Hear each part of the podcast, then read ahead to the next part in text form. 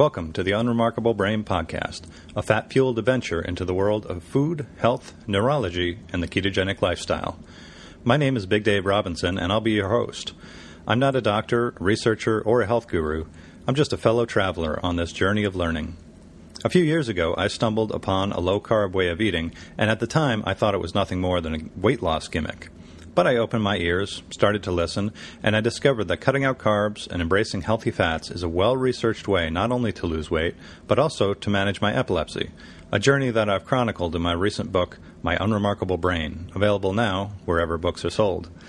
Now, several years in, I'm still listening, still learning, and still thriving with a low-carb lifestyle.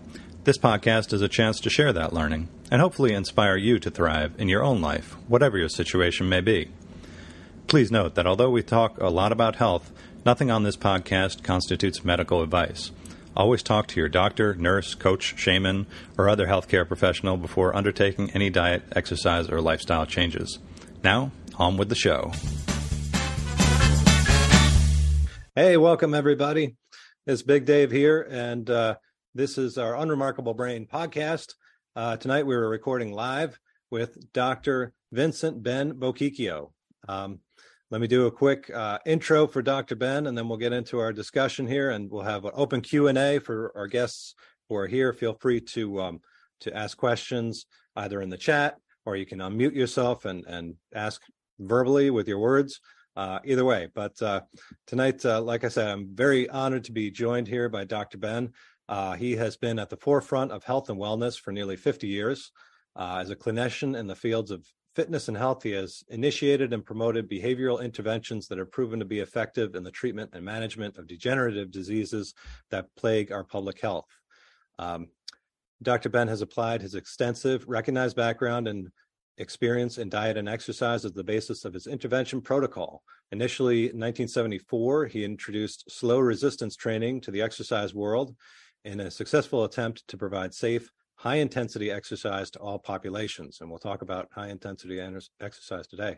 Uh, he was the first practitioner to include resistance training to phase two cardiac rehabilitation in nineteen eighty-two, and that's now accepted standard protocol.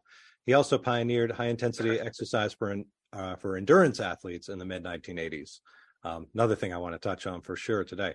Um, and lastly, he in- introduced high-intensity exercise for weight loss management programs, uh, including the OptiFast protocol used by the first popular bi- bariatric uh, surgery uh, protocol called OptiFit. Um, he's been an expert consultant to professional college teams, the U S Olympic Committee, the National Football League, Major League Baseball, pretty much everybody. Um, and um, he has, uh, on the academic side, he's ha- he's published more than two hundred articles and study reports in the fields of fitness, health, and exercise. Um, His work includes the acclaimed book, fifteen minutes to Fitness, which we'll talk about tonight, and the sale of more than three hundred thousand smart D V Ds in thirty-one countries. He's continuing his work as an investigator and consultant to Johns Hopkins School of Medicine, Arizona State University, and a number of academic and corporate health institutions. And with that, welcome, Doctor Ben. Well, thank you. Glad to be here again. So, um, got a couple more folks I'm just admitting now, but uh, but let's get started. Let's, as I was reading, um, I was reading fifteen minutes to Fitness again. I think it's the third time I've read it, and each time I read it, I get something else out of it. Um, there's so many little nuances, so many little uh, nuggets of information there. But I think if I were to summarize it, I would say that, you know, you touch on the diet piece, um, you know, and, and controlled carbohydrate eating. You touch on the exercise piece, Um, with high intensity exercise. And I would say if there's one thing where they kind of meet in the middle, that I would say it's all about hormones. Is that fair to say, or you think? Well, I guess it, it's all, it's all about what these behaviors do, what they drive, what they instigate, what pathways they stimulate. And I, I guess that's the whole, the whole health thing is really about energy and signals and re- reception of signals and, you can get down to what they call redox biology. It really gets down to how we regulate protons and electrons, if you really want to get down to it. But yeah, and, and the hormones are probably the manifestation of all of those balances or imbalances chemically that drive certain levels of health or ill health, I guess. So that kind of milieu, that kind of whatever that soup of your hormone combinations are, is going to be directly involved with determining your health. Yeah, yeah, that's a great that's a great uh, sort of overview. Uh, what would you say are the are the biggest ones to think about? I mean, we hear about uh, insulin, leptin, ghrelin, uh, you yeah, know, well, human growth yeah, hormone. Talking, okay, so if we're starting off with the premise that we have metabolic health issues, okay, and most of those issues really uh, involve the accumulation of too much energy in the form of body fat that starts to permeate, and, and then blood sugar that starts to permeate into cells in areas where it really doesn't belong at the concentrations that it gets to, which we call diabetes, or we call Alzheimer's, or we call obesity, or uh, circulatory, you know, heart or artery problems and things. So, I mean, really, um, insulin really is it, it's a it's a major factor, and uh, I think I think glucagon is a little underrated. That's the that's the other side of the seesaw of, you know, insulin, and uh, whatever insulin does, glucagon doesn't. Whatever glucagon does, insulin doesn't. You know, they're kind of they're both located in the pancreas, the alpha cells and the beta cells. Beta cells for insulin, alpha cells for glucagon are right next to each other, so they I must be aware of what the other one's doing, and so. That kind of regulation, I, I think, is kind of really po- po- important. Uh, another one that's not mentioned because it's it's so um, abused in the in the news, kind of, is like growth hormone. I mean, you know, uh, pituitary gland produces this hormone as we're growing and as we're young, and and apparently it dissipates in its effectiveness and in its volume and intensity as we get older. And if you measure that, um, and there are ways to maintain higher levels and things like that. But I mean, I know of clinicians when I was a kid, when I was in my twenties or thirties, who would tell me about this stuff and say, you know, we've got these people that are just frail and they're, they're dying because they're old and they're just feeble. And we give them growth hormone and they're fine. I mean, they, these people come back to life. And after the study's done in six or twelve weeks, we take them off it, and they're dead in like five days. I mean, so th- there's something, obviously, it, it is a representation of vigor and health, obviously, uh, I think longevity, you know, so staying staying young. I mean, since mankind got organized, whenever that was, um, th- there's always been a search for the fountain of youth. And youth, to me, is kind of, uh, or, or or anti-aging is kind of a an arm's length creation of your philosophy on life and your physiology, staying as far away from death as you can, which would be anti-aging. You know, the ultimate aging would be death. So I think all this health stuff has really to do with, when you're young, you don't think about it in those terms, but I think it has to do with anti-aging and not dying and not degenerating to the point where on one side of the spectrum we have health, on the other side illness, and on the really base side of that illness we have death, you know. So that's what I gave the talk about in Boca too. Uh, I, I just think it's fascinating. There's so much information now. It's it's pretty cool. Yeah, yeah, I really appreciated you talking in Boca. I mean, every time, every time you I've heard you speak, I think you've done the last three or four of those uh, low carb U S A events, and um, every time it's something different. You know, it's not it's not sort of. Uh, re- retracing yeah, you know, I, I did before that. I did mitochondria, and if you think about mitochondria, they're really the, the the mechanism of energy production and utilization. And what does that mean? It means that it keeps the cells vigorous, you know, in, in, um, energized, youthful. You know, I mean, the, the, all this stuff is, you know, think about it. We got cells, which are little people. We have millions of these little people that can live and die and be healthy or not. Can be vibrant or not, can be decrepit or not. And they're like, you know, as as many of those little people as we can keep youthful, is, will, the whole body will respond and be youthful. I mean, so you can look at it at the micro level, the cellular level, and at the macro level, the whole organism of, of a human being. And it's, it's, it's such a high correlation. So behaviorally, what do we do to keep ourselves healthy, to keep ourselves as well as ourselves healthy? I mean, that's what we're all about, right? Yeah, yeah, I like that. I and your talk, um, you began with a with a short video, and I believe it was was it your mother-in-law? Do it? Oh yeah, weights? My mother-in-law, who I just trained today. Okay, is that right? Eighty-eight, And I had her, she was doing uh, eight pound, nice, slow dumbbell lateral raises. I mean, you know, you try eight pounds, most of that, that that's some real resistance, and fifteen pound dumbbell curls, you know, and so wow. you can maintain that strength. And, uh, you know, she's eighty-eight and, you know, maybe a little bit exceptional, but she does her walking every day. She eats really well, has since I know her. Uh, and, you know, it, it this stuff can happen. It, it ain't magic. I don't think she's like a superhuman genetic species. She just has taken care of herself, you know? That's cool. That's very cool. Can I can I embarrass you a little bit and show this, share this? Uh, I, I think you can show this stuff. Whether you can embarrass me or not is a whole different issue, uh, Davey. This was this was one of your slides from from Boca. Okay. And, um, uh, sort of a before and after. I mean, we're used to, to diet books having a before and after, but this is uh, this is well, pretty extreme, I think. Little background on this, okay? Yeah. When I when I did the book, they said, you've worked with a lot of celebrities and movie stars and athletes and this. Do you have before and after? I said, I don't take pictures of my clients or patients. If they want pictures, they can take them. I don't I don't think it's professional. So they wanted before and after pictures. So as a joke, I found this picture on the left when I was twenty-five. That, I was in Boca Raton.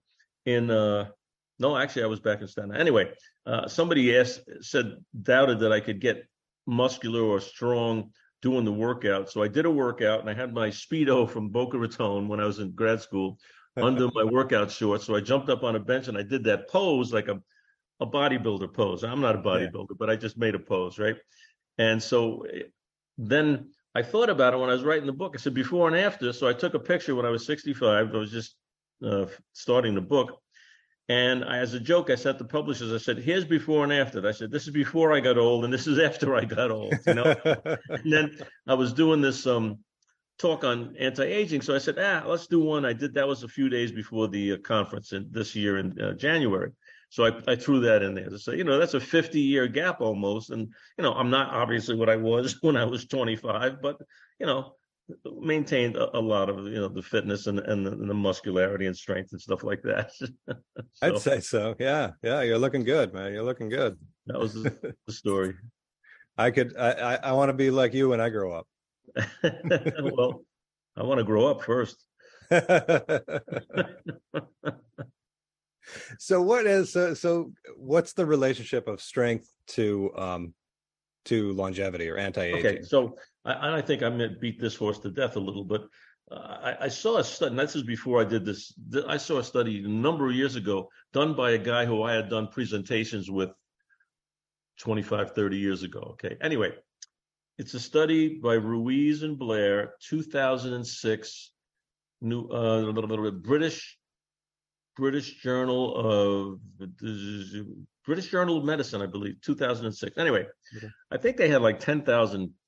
I believe it was men, but it might have been people. Don't hold me to it. It's a long time since. Anyway, and they tried to determine which factors, which correlatives are most strongly related to longevity. And they studied, you know, smoking and diabetes and obesity and blood pressure and all kinds of parameters. And the one that came out to be the most significantly correlated was muscle strength.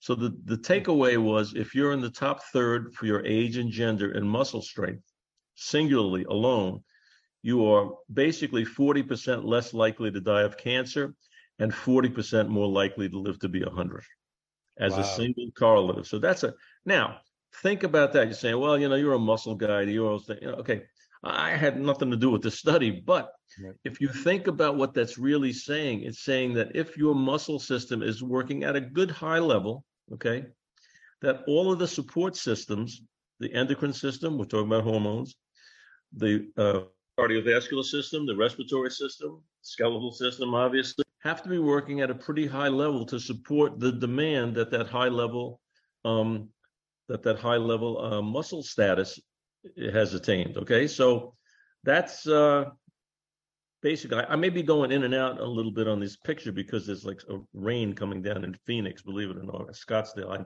which doesn't happen, so probably freaks out my computer. But anyway, so that's that's the story. So it is, and it, and I think there's so much support for that that it's ridiculous.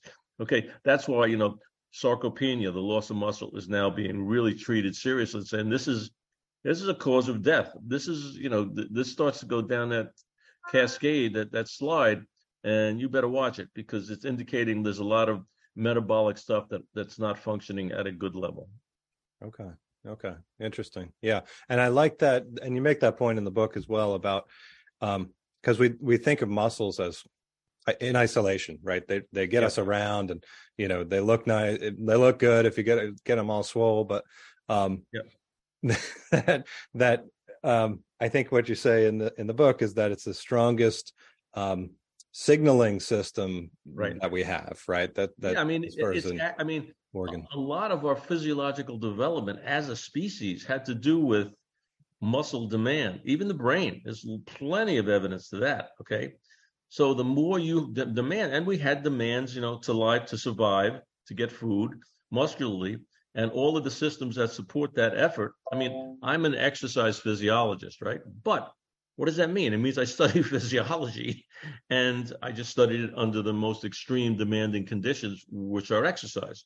So it even manifests some of these mechanisms even more significantly, I think. But but really, what we're trying to do when we're trying to stay healthy, when we're trying to eat properly, behaviorally, what we're trying to do is um, epigenetic, meaning we may have a predisposition in our foundation, which are, which is our g- genome. We may have that uh, tendency, but it will not be manifested in almost any case unless we, you know, pull the trigger. The gun is the genome, and the trigger is the epigenetics, is the behavior, the environment, and things like that.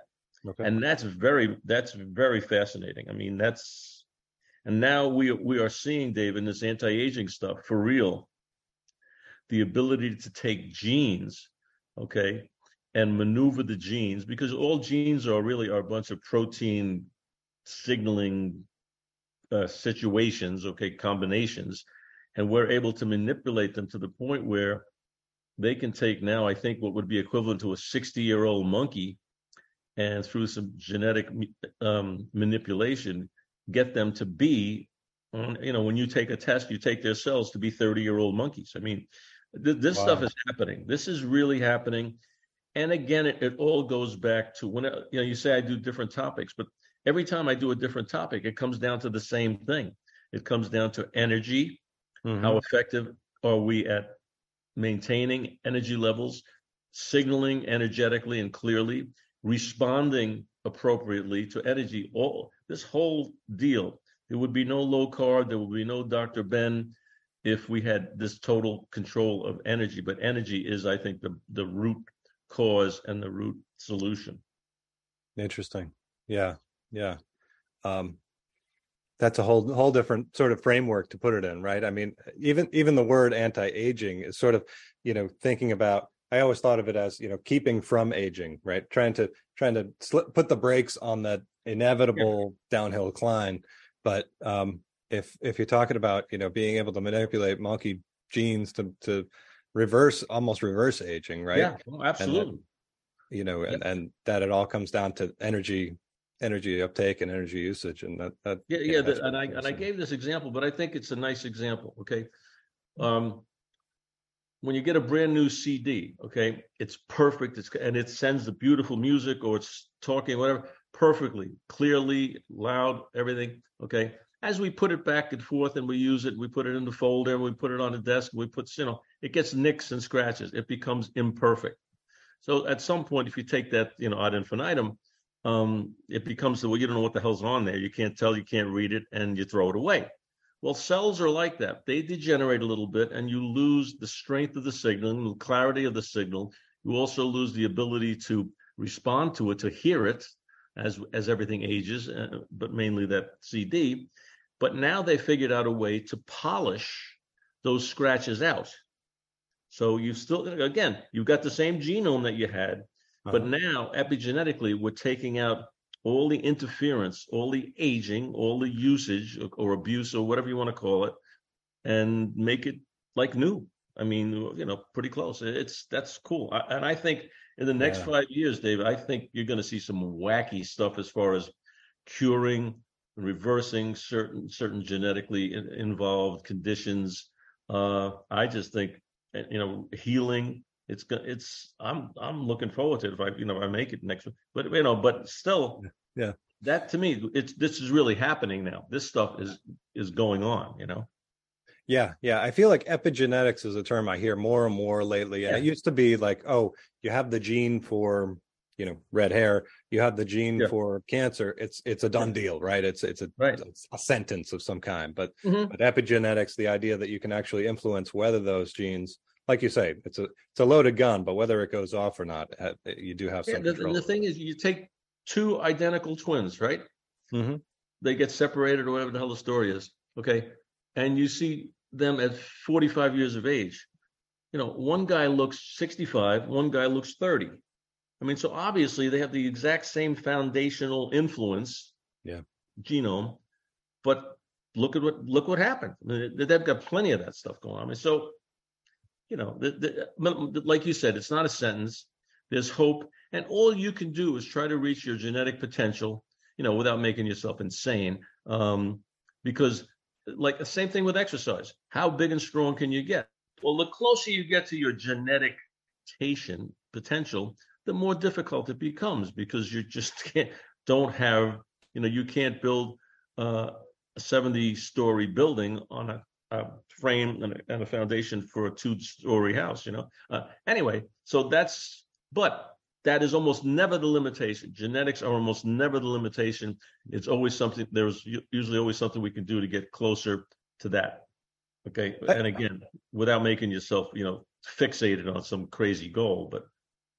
That gets me into something that I've been meaning to ask you, by the way, um, because I've always, I've been doing your workout. Uh, I did ninety-six smart workouts last year. I did two per week, uh, four weeks each month. So uh, managed to, to fulfill my New Year's resolution for the first time yeah. ever, probably. Yeah. Um, but, uh, um, and I, I definitely seen strength gains. I've definitely seen very small um, uh, gains as far as, you know, muscles here and there, a little bit of yeah. a lump here, a little bit of a lump there. Yeah. But I've always had a difficult time really putting on muscle, even when I was in the best of shape, you know, when I was, mm-hmm. when I was twenty-two and I was rowing, you know, it, twice a day, and my coaches would say, you know, we need to put more muscle on you. And I remember at the time there was this discussion about people being ectomorphs or endomorphs or mesomorphs. I don't know if I have those words right, but yeah, you're right, you're right. Anything I mean, to that? Well, what, what if somebody designated different body types? I mean, I can walk into a mall or someplace and tell you, you know, so uh, an, an endomorph is a heavy person, thicker. Okay, an ectomorph is a skinny person, angular, skinny finger kind of thing.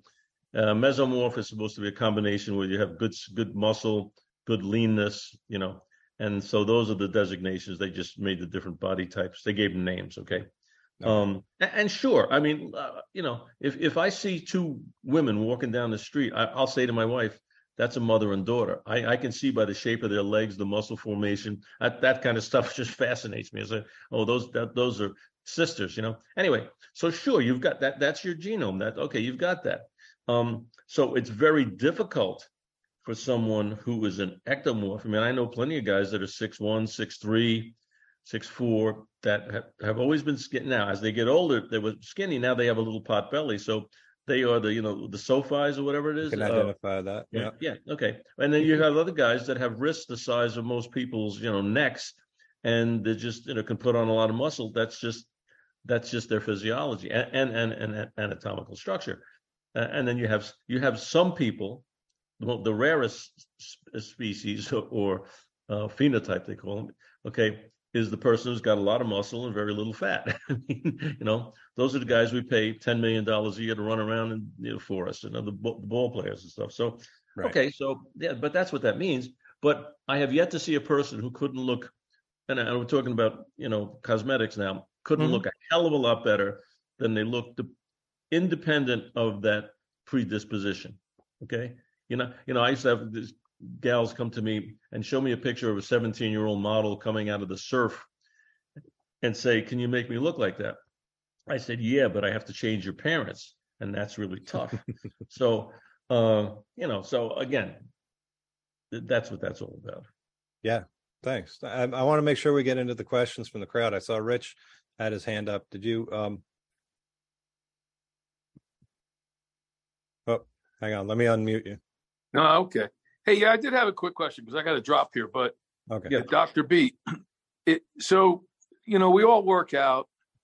Eating, we we eat good at home. My wife cooks all natural stuff, and we don't eat a lot of sweets, although I will have a quarter of a chocolate-dipped Oreo every day, a quarter of it. Okay, okay, well, a quarter, that, a half. This, this should not this should not kill you. Okay, you're right, exactly.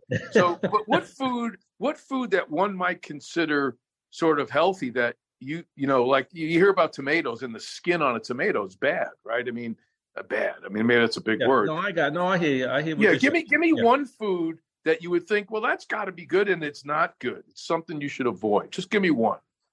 Well, depending on who you listen to, you know, yeah. you know, well, I'm listening uh, to you right oatmeal, now. Oatmeal. Okay. There's one. Everybody across the, the universe says oatmeal is, is the healthy food. Now, depends what that means. I mean, for some people, it's healthy. For a lot of people, it'll spike their blood sugar. Now, is that healthy? Especially if you're trying to lose weight or, try, or you're pre-diabetic. So, you know, steel grain cut, whatever the hell it is, oatmeal. Okay. And I have a buddy, good one of my golfing buddies, I know for twenty-five years. I see him two or three times a week. Brilliant guy, right? And he says, I, you know, and finally I got him to say, I said, Dan, even though you're not getting heavy, his weight has been ridiculously the same for since he's out of high school. Okay. I said, I think, you know, metabolically at some point it may catch up to you, but he eats it every day. And for him, it's probably okay. But now we've got him where he isn't. And his, actually his A one C is down a little, not that it was high, but it's down lower, and all, all good things have happened. But I mean, that's one. And and it's very hard to tell people. And even my, when I first heard that and saw the, the glycemic uh, um, response, I said, holy shit, you know, oatmeal, basically, if you don't put sugar in it, it's like eating friggin', you know, kernels of something off the ground. I mean, so I thought it had to be benign. It tasted so bad by itself. But there, there's one, okay? I mean, okay. And as far as the tomatoes, it's interesting. I'm Italian, right? When I eat tomato sauce, marinara sauce, and it has a very small amount of sugar, I still get a glycemic response that would be, it seems disproportionate, which makes me sad, okay? Mm. And some people, it doesn't bother. This That stuff, I think, is very individual, okay? Right. I mean, and... That makes sense. But, you know... So that's why you have a glucose monitor. That's why you check your blood if you're really interested. Let's see, did this bother? Now, for example, what did I have the other day? I had some, um, God, I think it was waffle. I had some waffle sweet potato fries with a burger, and I had three or four. I almost never take. But I said, let me see something. So I ate three or four or five. My blood sugar went down after I ate that hamburger with those things. So what hmm. the hell does that mean? Now, some people could eat a sweet potato and or something, hmm. and it spikes it. So you know, this stuff is very individual, but, uh, you know, generally what we were told, I think all of us that are listening to this podcast know what we were told by the government or by our doctors who listen to what the government people, you know, who are bought out um, say about stuff. You'd, you'd think, oh, Jesus, you know, this stuff is great. It's healthy. It's, it's also why we're, we're diabetic. And, you know, and a steak is unhealthy, right? You couldn't eat anything worse than a steak. You might as well just inject cholesterol into the linings of your arteries and, and die, you know? So... And- You know, right. it's this is common sense. A lot of this stuff. Yeah, yeah. Rich is one right. of my coffee buddies, and he brings a he brings a pile of bacon to our coffee every Friday. Oh so. yeah, it's, and they all act like they don't want it, but they do, and they eat it. And yeah, I got I got I got to drop, guys. I'll get the book. Okay. Thank you very much, and I'll see you on the next podcast. All right, take care, Rich. Take care, guys. Thanks for coming, Rich. Yeah, man. That everyone else, favorite. Feel free to uh, either drop a, com- a comment or a question into the chat, or que- um, unmute yourself if you have a question. Raise your hand. Any way you want to do it, really. We're pretty informal here. Victor. Okay. Yes, sir. Can you touch a little bit on, I don't know, maybe other people have heard about the topic more in depth than I have. When we talk about creatine, basically all we, we hear about is, you know, take the standard, you know, three to five milli- three to five grams a day. Uh, it's going to help your recovery. After mm-hmm. a certain age, it has cognitive benefits. But mm-hmm. can you maybe get a little bit more in depth about it? Because that's about where, at least my personal knowledge ends on it.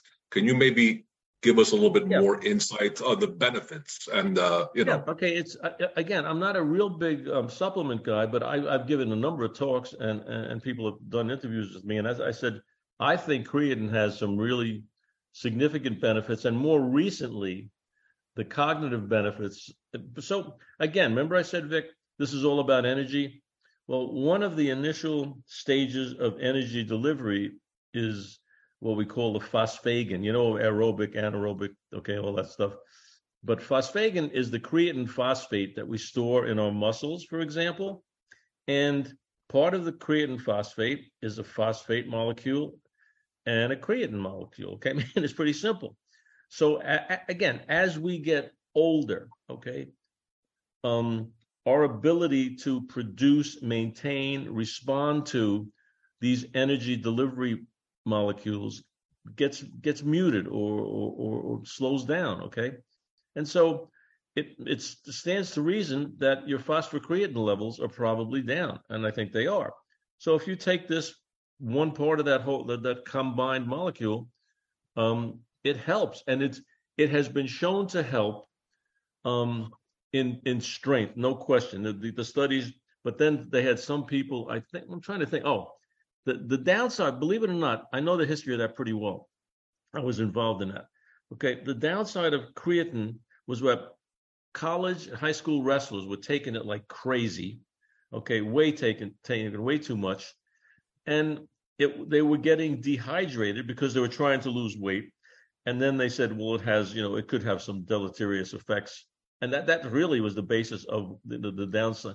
And then it became popular again because some people started to use it for uh, ant, basically anti-aging, for basically cognitive, and in the studies that they've done with creatine supplementation, uh, it seems like the cognitive capacity when they do these tests, you know, what's a monkey, what's a tortoise, or whatever the hell, it, okay, uh, people did better. And so it, it makes sense, again, back to that energy delivery mechanism of, you know, overall health and function.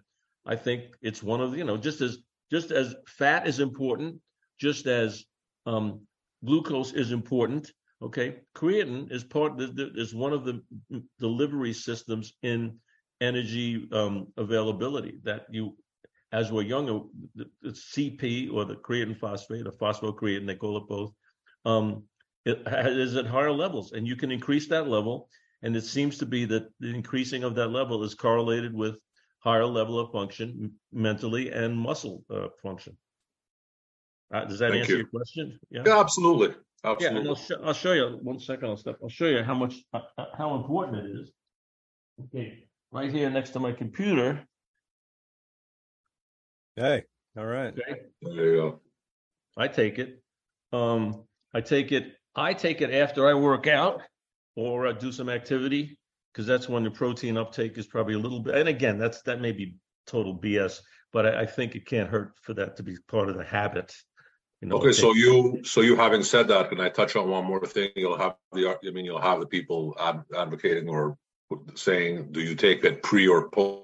What I, it's, you know, it seems to me, you know, Vic. Again, we may be getting into the weeds. It may not mean a damn thing. It's like they say, take collagen before, like thirty-five, forty-five minutes before a workout, uh, uh, and it's. It's another thing that I, I mean, well, the two out of the four things that I take.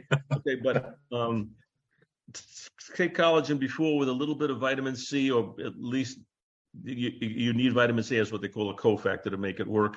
Um, you know, half hour before you do a workout. So I take the collagen before, and I take the creatine after, and that's probably eighty-five percent of my supplementation, you know, that I that I use. Thank you very much. No problem. Yeah, great question, Vic. Thanks for, thanks for that. Um, I, now we have to know what the other two are. What are the other two supplements? That oh, you... I do take. Uh, I'll tell you one that I've just found, and this is, you know, I'm not. I don't sell this stuff. I don't do anything. But um, when we were looking at this energy stuff and anti-aging, I, I, I did about three or four months of study, and I, I kept coming up with certain molecules that they said were definitely good for anti-aging. So one of the molecules. And again, this goes back to energy. Energy, if you think about a battery, you got a positive and a negative, you got a proton and an electron, not to get into the weeds because I don't know that stuff that well anyway. But the point is, energy has to do with electrons and protons changing places, you know, and, and getting high gradients and changing the gradient and all that stuff. So you got the protons, okay? And you need them, the electrons, for the uh, electrons to have something to balance against and gradients, you know, to make like a battery kind of a situation happen, okay? So N A D, nicotinamide adenosine diphosphate, is a proton donor. It's found in every cell, okay, in our body. And it seems that as we get older, our N A D levels decrease. So, seen a number of studies now, legit studies, not not pharmaceutical studies, studies with people that they know that are, that are science dudes and they just want to know stuff, okay? And it seems that one uh, one gram a day, okay, I have to back up, sorry. You cannot take uh, N A D uh, on the skin or orally. You have to, it has to be injected or through a drip. So what's the next step? So we cascade, and it, it's it's a derivative of, of vitamin B three actually, and then it gets, there's an upstream and downstream, you know, segmentation of how this process, how it processes. So one step before N A D is something called N M N, Nancy, Mary, Nancy, okay, nicotinamide, nicotinamide mononucleotide, okay, but it's N M N. It's all over the friggin' world now because that increases N A D, which increases proton donors, which increases energy capacity, okay? Again, energy capacity. So you can take a one gram a day of this N M N, and it increases, I think in forty-five-year-olds plus, it increases our blood N A D by fifty percent. In other words, it'll it'll double it actually, increases it by one hundred percent in six to eight weeks. Which can't be bad, no downside. I looked to try to see if there's any downside, you know, stomach upset, anything, nothing. So wow. I started taking N M N uh, just uh, probably now two months, okay, after doing all the study. That's one of the things I take. And then I take, um, uh, what the hell else do I take? Um, I don't know, maybe I take some multi thing or something, but, you know, I, I you know, and, and like during the COVID, I was taking zinc, okay? Mm-hmm. Because I, that seems to me to be prudent. First of all, with any of these things, find out if there's a downside. If there is, how bad is it? But if there's a downside, I try to stay away from it. But in some of these things, it, it appears to be no downside. You know, you're wasting your money, I guess. That that's your worst downside. So I think, you know, and an anti-aging thing at my age, what the hell? What, what could it hurt, you know? yeah. yeah. So, you know, that's, cool. uh, that's the, the other thing. Cool. We did have two other um, supplement questions in the ch- in the chat. Going back to creatine, do you see more water retention with creatine? Yep, intake? That's what it does. So okay. In the muscle, you have say say your muscles are like a little hefty sandwich bag of noodles and and uh, goop, you know, like thick stuff, like it's thick. Okay, the noodles are your muscle fibers, or what they call myofibrils. Okay. Those are your muscle fibers, and the soup is um, sarcoplasm, which is this plasma stuff. I think of it like lo mein and, you know, Chinese food where you have noodles and some sauce and stuff. And so, and so when you take the creatine phosphate, okay, it's stored in that sarcoplasm, which is probably ninety percent water. And so there is a volumization of water. That's absolutely true. Uh, yes, but don't forget, muscles are seventy-eight percent water. Okay, so it's hard to distinguish, but yes, it, yeah. And some I've had some women who didn't like it because they put on what was measured as muscle, but it was a lot, a lot of water, and they didn't like that. And they had water retention issues and stuff. So yeah, that's no, that's not uncommon. Yeah, it happens. Gotcha, gotcha. Thanks. And that was Bob Collins. I think you probably met Bob at uh, Low Carb U S A as well. Um, uh, another question came in from my friend Krista. She said, "What are your thoughts on taking M C T oil daily?" Uh-oh.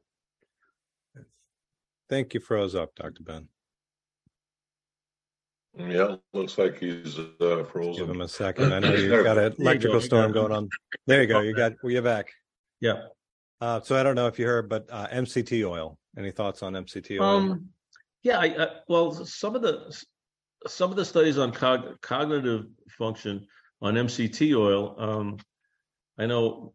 You know, who knows a lot about that is Amy Berger. Um, but yeah, M C T oil, supposedly M C T oil, coconut oil. Uh, there have been a number of studies. There's certainly been case studies with, you know, I think M C T oil is basically Lorenzo's oil. Remember that whole thing with the, well, you would know that more than anybody. Yeah. But, you know, so um, I, I think it's, I think it's fine.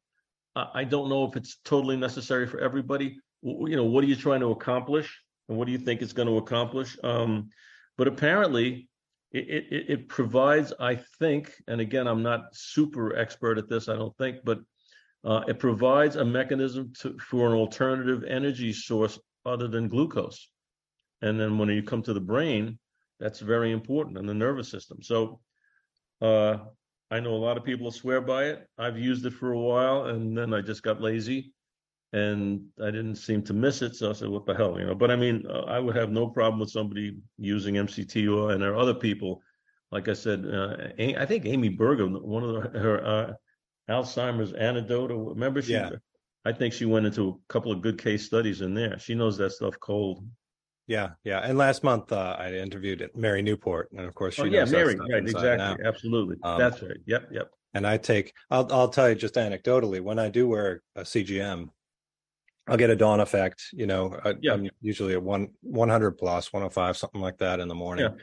And it'll kind of hang there, and then as soon around ten a.m., I'll have a, a tablespoon of M C T oil, and then it yep. drops yeah. precipitatively right, yeah, right yeah, afterwards. Right. So uh, pretty cool. Yeah, no, I, I my body is switching. That's another over. One. I don't think there's a downside to it. What's you know what's uh, yeah, yeah, yeah. That's fine. Cool. Um, well, I've got a couple more questions, but if anyone else has has a couple that came through email, that I'll ask. But if anyone else here on the Zoom has questions, feel free to to. to just shout out. Um, the the post that I wrote on my blog the other day, um, because like I said, every time I read your book, I find something new in it. And there's a page, I think it was page forty-five, you talk about how the um, the high intensity workout mm-hmm. um, uh, triggers adrenaline, and that there's a role of adrenaline in fat burning. Mm-hmm. Um, and and sort of signaling to the, as far as I understand, it signals to the fat molecules to break down some of that triglyceride into fatty acids, mm-hmm. send it into the bloodstream for fuel, right? Um, and yes. that's, um, and so of course somebody wrote right away and said, can I just watch a scary movie instead instead of working out? Um, yeah. Would yeah, that you can. Uh, yeah, do that for a couple of months. Let me know how it works. No, I mean, but it's true. I mean, you know, it's the, it's the lady with the baby under the Volkswagen kind of a thing. Mm-hmm. Okay, so what's happening is you're using, in that circumstance, you're using phosphocreatine. That's your phosphagen this initial. That's the, the the spark. Okay, then the fire flame comes from glycogen. That's your mm-hmm. next. Okay, now. When your body's demanding this stuff at this enormous rate, which is an adrenaline response, okay, then your body's trying to back this thing up by releasing energy, fatty acids, which is going to be the next uh, fuel down the line to be asked to do something.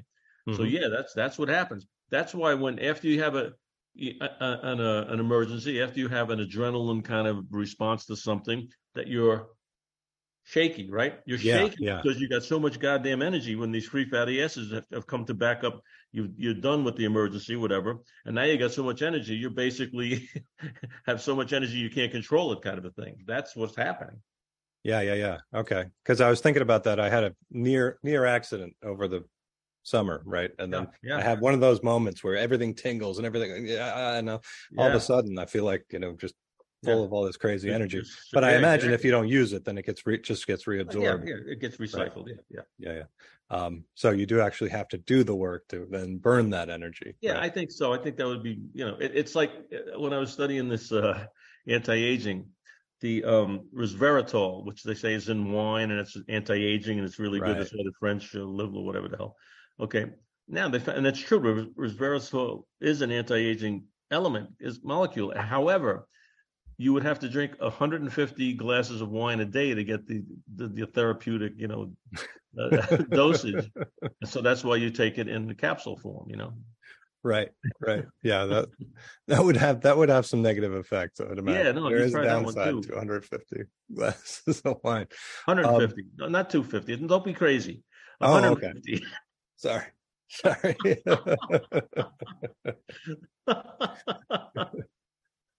What about so so I have a list of, of buzzwords here that I that I hear all the time, and and speaking of stuff that's that's kind of probably nonsense, um one thing I hear all the time is uh muscle confusion. You know, you have mm-hmm. to mix up your workouts because mm-hmm. you have to confuse the muscles. Yeah. That whoever, and I think it was Joe Weider or one of those guys who actually coined that term. But the idea is that it's true your muscles will become um, indurated. They will become just used to the same stuff.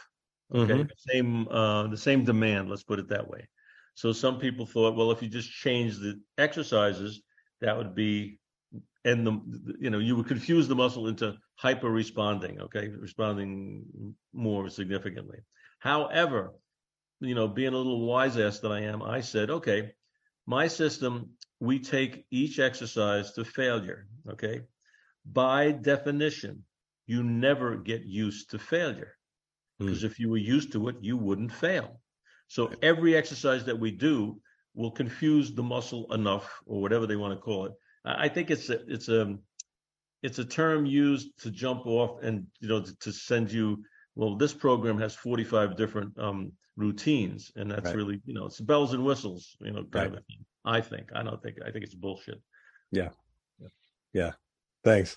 Um, another one that, speaking of bullshit, um, another one that that I've heard that some controversy around, I guess, some people say static stretching is is no good. They'll say, you know, it's old thinking. It's you don't need to, to well, sit that, still okay. and stretch. So let's think about what stretching is. First of all, if anybody out there thinks they're going to actually stretch the muscle, okay, the only way you stretch the muscle is to damage it, okay? But there's a mechanism in our muscles. At the end of each muscle, there's tendons. Mm-hmm. Those tendons have receptors. They're called stretch receptors. So okay. their job is not to allow the muscle to stretch significantly or quickly, abruptly, so they prevent tears and damage, okay? Okay. When you stretch, what you're really trying to do is to have these inhibitory stretch receptors be less inhibitory.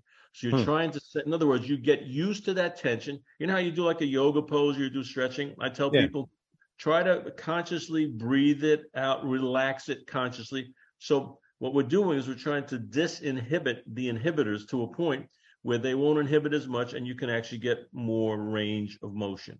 Huh. Okay, without this in- inhibition causing pain or tension. That's okay. really what you're trying to do. So static stretching is fine. And, and it, actually, there's plenty of studies show static stretching is fine.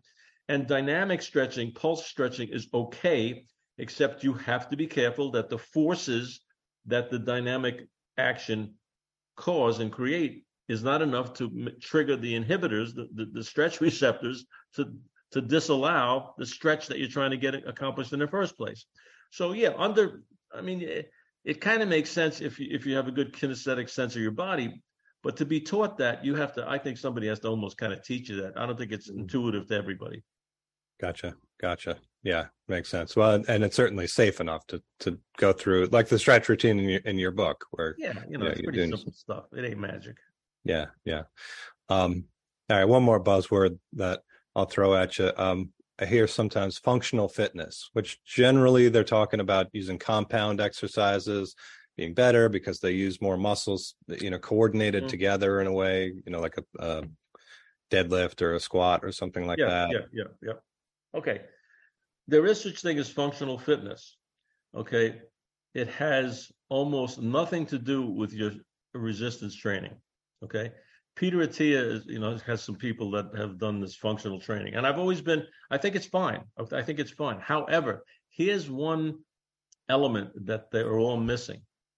Functional training is really skill training, getting good at doing something, okay? Mm-hmm. And it's almost incredibly specific. In other words, I was a shot putter. If I throw a sixteen-pound shot, okay, and I want to get better at it, so I throw a twenty-pound shot. So now this is going to be relatively light. It has almost no correlation to the function, my ability to function as a shot putter, okay? Mm-hmm. If I get on a machine and I try to simulate a sports move, okay?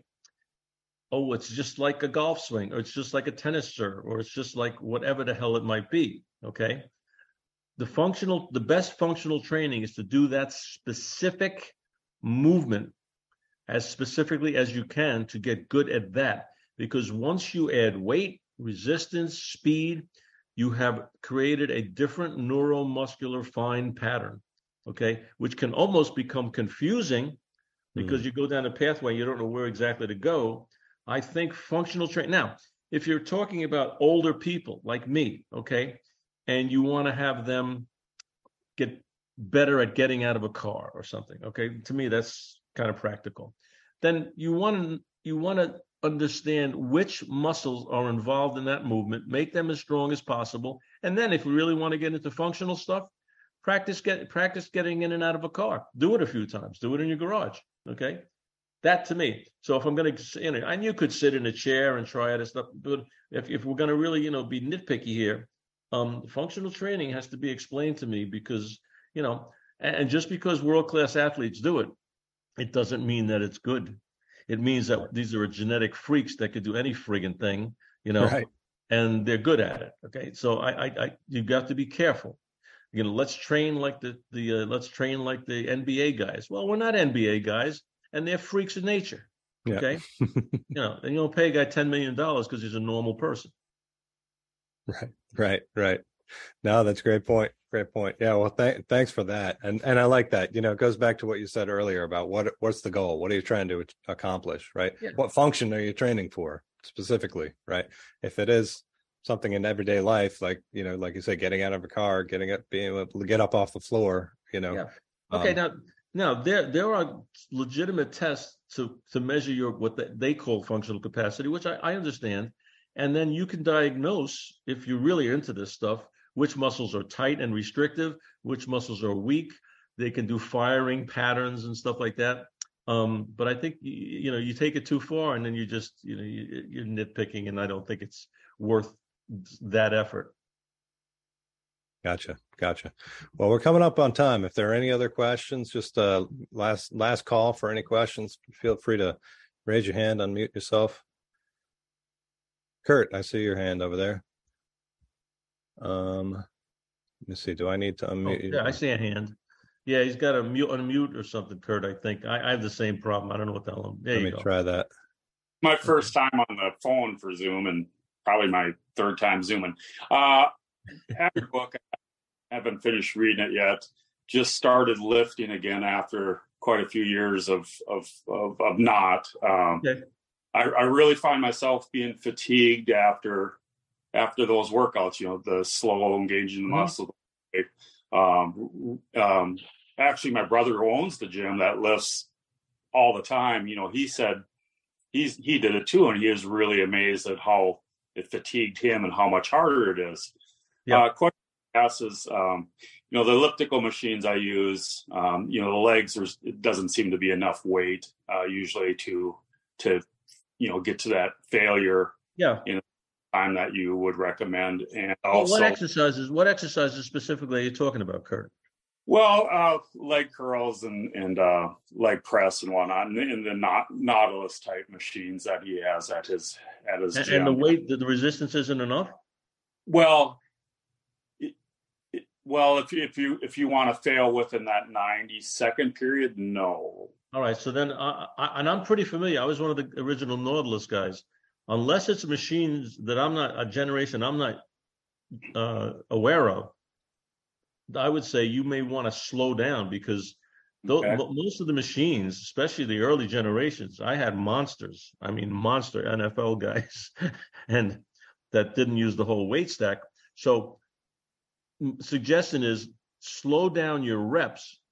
Uh, say on a leg curl, if if you if your form is good in that leg curl and your hips stay into the bench, okay, and you isolate, it's like a concentration curl. You have to isolate. You don't let your butt come up. You don't use your hips, and your reps are taking you say uh, eight or ten seconds up, ten or twelve seconds down. Okay, look at that first, because if, if that's the case on a regular Nautilus machine, which goes at least to one hundred fifty pounds. I mean, I had monster guys, like I said, N F L guys with legs like centaurs that couldn't use the whole weight stack. So I, I, just an aside, I'm saying, but so you're asking me, what if that's the case anyway, right? Like if I can't get to failure. Sure.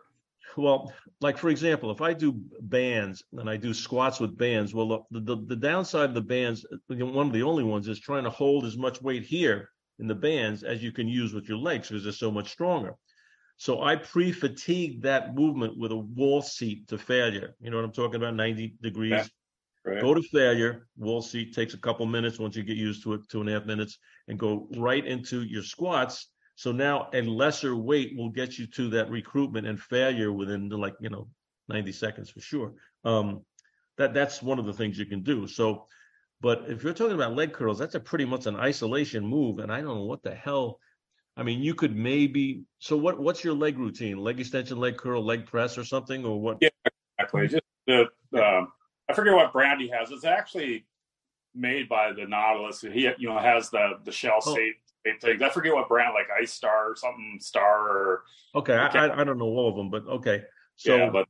usually, again, the you know the other thing you can do, it's not as time efficient, is you can do one leg at a time. I mean, you know, I, I can't imagine anybody that. Oh, is...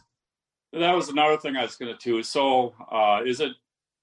If I was to do another, let's say I did the, the machines and I was to do maybe dumbbell presses, is it redundant or is it helpful? Or if I wanted to extend that fifteen, twenty minutes it takes me and, and, and yeah, do okay. Some... So, okay. You're asking me really, can I add stuff and will it be damaging? Okay. The only time it's damaging, but it's not uncommon, is if you take The, this the amount of exercise that you do to a point where it becomes more difficult to recover. Okay, so the more is better thing. Uh, I had one guy who told me this years ago. He's been training forever, and he said, "Not one more set, one more rep." In other words, when you're to that point where you think you failed, see if you can get one more rep, as opposed to resting and doing one more set. But if you're talking about a dumbbell press for delts, for, for your shoulders, for example, after like a, a lateral raise maybe or something like that. Right. Okay, that's fine. That That's called a compound movement. Okay, and I, and I, I don't have a problem with complex muscle groups like lats or pecs or even delts. Okay, but always do the isolation first. Isolate to failure. Okay, because think about this, Kurt. When you do a dumbbell press, what's going to fail? Your shoulders? No, your triceps. Okay, so what I would do is to fatigue the delts. So now we've kind of balanced the potential of the tricep to the delt because we've diminished the delt by making it fatigue. They'll go right from here to your press. Now you got a nice combination of what we call a compound move, you know, a compound set. Um, so yeah, I mean, there there's a bunch of different things that, you know, you can do to to um, solve those problems. You know, those are good problems, but yeah, there's stuff you can do. Absolutely. You okay, one more question. Uh, yeah, the, sure, the, sure. When I first started, it was um, the failure part. You know, push yourself to that failure. Mm-hmm. Get yeah. failure. Uh, what are your kind of tricks for that? Where you want to give up maybe two, two, two reps before you should, or well, I mean, I mean, I think one is just be honest with yourself. I mean, I just trained today, and I'm old, and I got some you know banged up joints, and. You, you just, you know, you don't try, try not to count much, even though it's really human nature, but all of it. And if you've completed a rep and you can try to start another one, you know, say, I'm going to get a half a rep or so, I mean, you know, eat it, eat the sandwich in little pieces, don't gulp it down. So it's just, you get to that point and, you know, like a leg extension. Okay. And I, boy, that burns like a son of a bitch. All right. And I just try one more, just go for it. Get it, get an extra inch, get, get up six inches. I mean, You you generally can lead up, and it's it's really the honest, like, I, I think I got more left. And it, if you don't, you're going to stop like I did today. I'm up about halfway up. I can't move that son of, if you gave me a million bucks, I couldn't move that thing up an inch, okay? And so, but the more you control it, the easier it is for you to get that feel of failure and exhaustion. The, more, the, the quicker you are, the less formal, less structured the form is, the more white noise there is, and the more confusing it is to concentrate on that failure. So, and and then one guy asked me last week, I was working out with him, and he was doing rowing, and I said, oh, come on, pull, pull, pull. I can't. I said, pull harder. I mean, you know, that's sometimes what I think. I'm pulling as hard as I can, pull harder. And if I can't, it stops. It's over, okay? So, yeah, I mean, but I understand. I mean, because if you're used to doing sets, you know, and, and listen, what makes this very effective is that you're going to a point where your body's saying, this is this is heavy duty shit. This is an emergency. We want to create a safe productive emergency. I want your body to say, holy shit, I can't do anymore. And I got eighty-year-old ladies doing it. I mean, it's not like it's some, you know, enormous uh, feat of of of uh, honor and courage. I mean, it's just you go as, you go as hard as you can. When you can't move it anymore, you know, goodbye. That's it. Perfect. Well, thank you very much for answering those questions. No problem, Kurt. A pleasure to talk to you. Yeah, good seeing you, Kurt. Thanks for the questions, man. Um, I do, I do find that though in the gym, there's the mental game for sure. You oh, know, shit. Like I'll stop and I'll have to say, wait a minute, I got another one in me, and then I'll I'll have to like do that gut check to keep myself honest yeah, because sometimes I'll I'll, I'll try. Now, human see, nature, you know. Now this is a very important point you just brought up. This is my little battle with one of my dearest, nicest friends, um, Mark uh, Fukazawa. Oh yeah, yeah. The, the guy runs hundred-mile races in his bare feet. I mean, yeah. the guy's—he's a very knowledgeable guy. But here's one of the points. You know, uh, they say aerobic exercise is great for your brain. Aerobic exercise is mind-numbing when taken to a point, of, you know, of, of, of a long endurance. It's mind-numbing. You want to have music. You want to have a distraction because one step after another, twenty-five thousand times, is boring for just about anybody on the planet. When you do this exercise, okay, when you do this uh, exercise we're doing now, you know you're, you're not focused on your mortgage, your wife, your car. You're saying, my friggin' legs are on fire, okay? It is so cerebrally intense. Yeah. Okay, there's nothing like it. And that means your brain has to be working and firing, you know, norepinephrine, adrenaline, uh, dopamine at high friggin' levels to try to get you there. I think this exercise is much more beneficial for your brain, even though the after effect of doing aerobic exercise, you know, it's better for circulation and oxygen delivery. I think you can get it done with this in spades. Yeah, yeah, no, I and and, and you can feel it. You know, when I've got when I've got yeah. a good at the end of a good session, I'm wrung out like a like a sponge, yeah. you know. Yeah. But I also feel like like excited and, you know, and but, but not you know. to be threatening, but. This is as hard as you can work safely and productively for, you know, fifteen minutes or twenty minutes. That's that's big time, man. That's you know, that's why you don't do it every day. You do it twice right. a week. Right. Let let you know let, let the benefits manifest themselves by recovery. And you do other things, but not at that level. Yeah, yeah, that's perfect. Well, um. Any final words of wisdom before we uh, before we let you go, Doc? I think you picked my brain enough. There's almost nothing left in here. So, I mean, you know, use your head. This stuff should make sense. And if it doesn't make sense, try to find somebody, my, myself included, you can always get in touch with, or somebody that you might think knows this stuff. And and, and you should have questions. I mean, this is not every, everyday stuff. You, have, you should have questions. See if and sometimes the answers sound good, but don't believe the first guy. See if you can get somebody else that, you know, coordinate that thought. I like it. I like it. Well, thanks again, Doc. For folks uh, listening in on the podcast here, once again, the book is fifteen minutes to Fitness. Uh, Doctor Ben Bocchicchio, B O C C H I C C H I O. And um, uh, your website is d r ben bo dot com. Great resources there, videos, uh, media. Um, and uh, one other thing, I got to tell one joke. Yes, we need a joke. All right. Two blondes talking to each other. First blonde says, I am so scared of bees. The second blonde says, that's nothing. I'm petrified of the entire alphabet. All right. There it is, folks. There you go, folks. That's what I came to say. Okay. Thanks. Thanks again, Doctor Ben. Really appreciate it. All right, everybody stay well.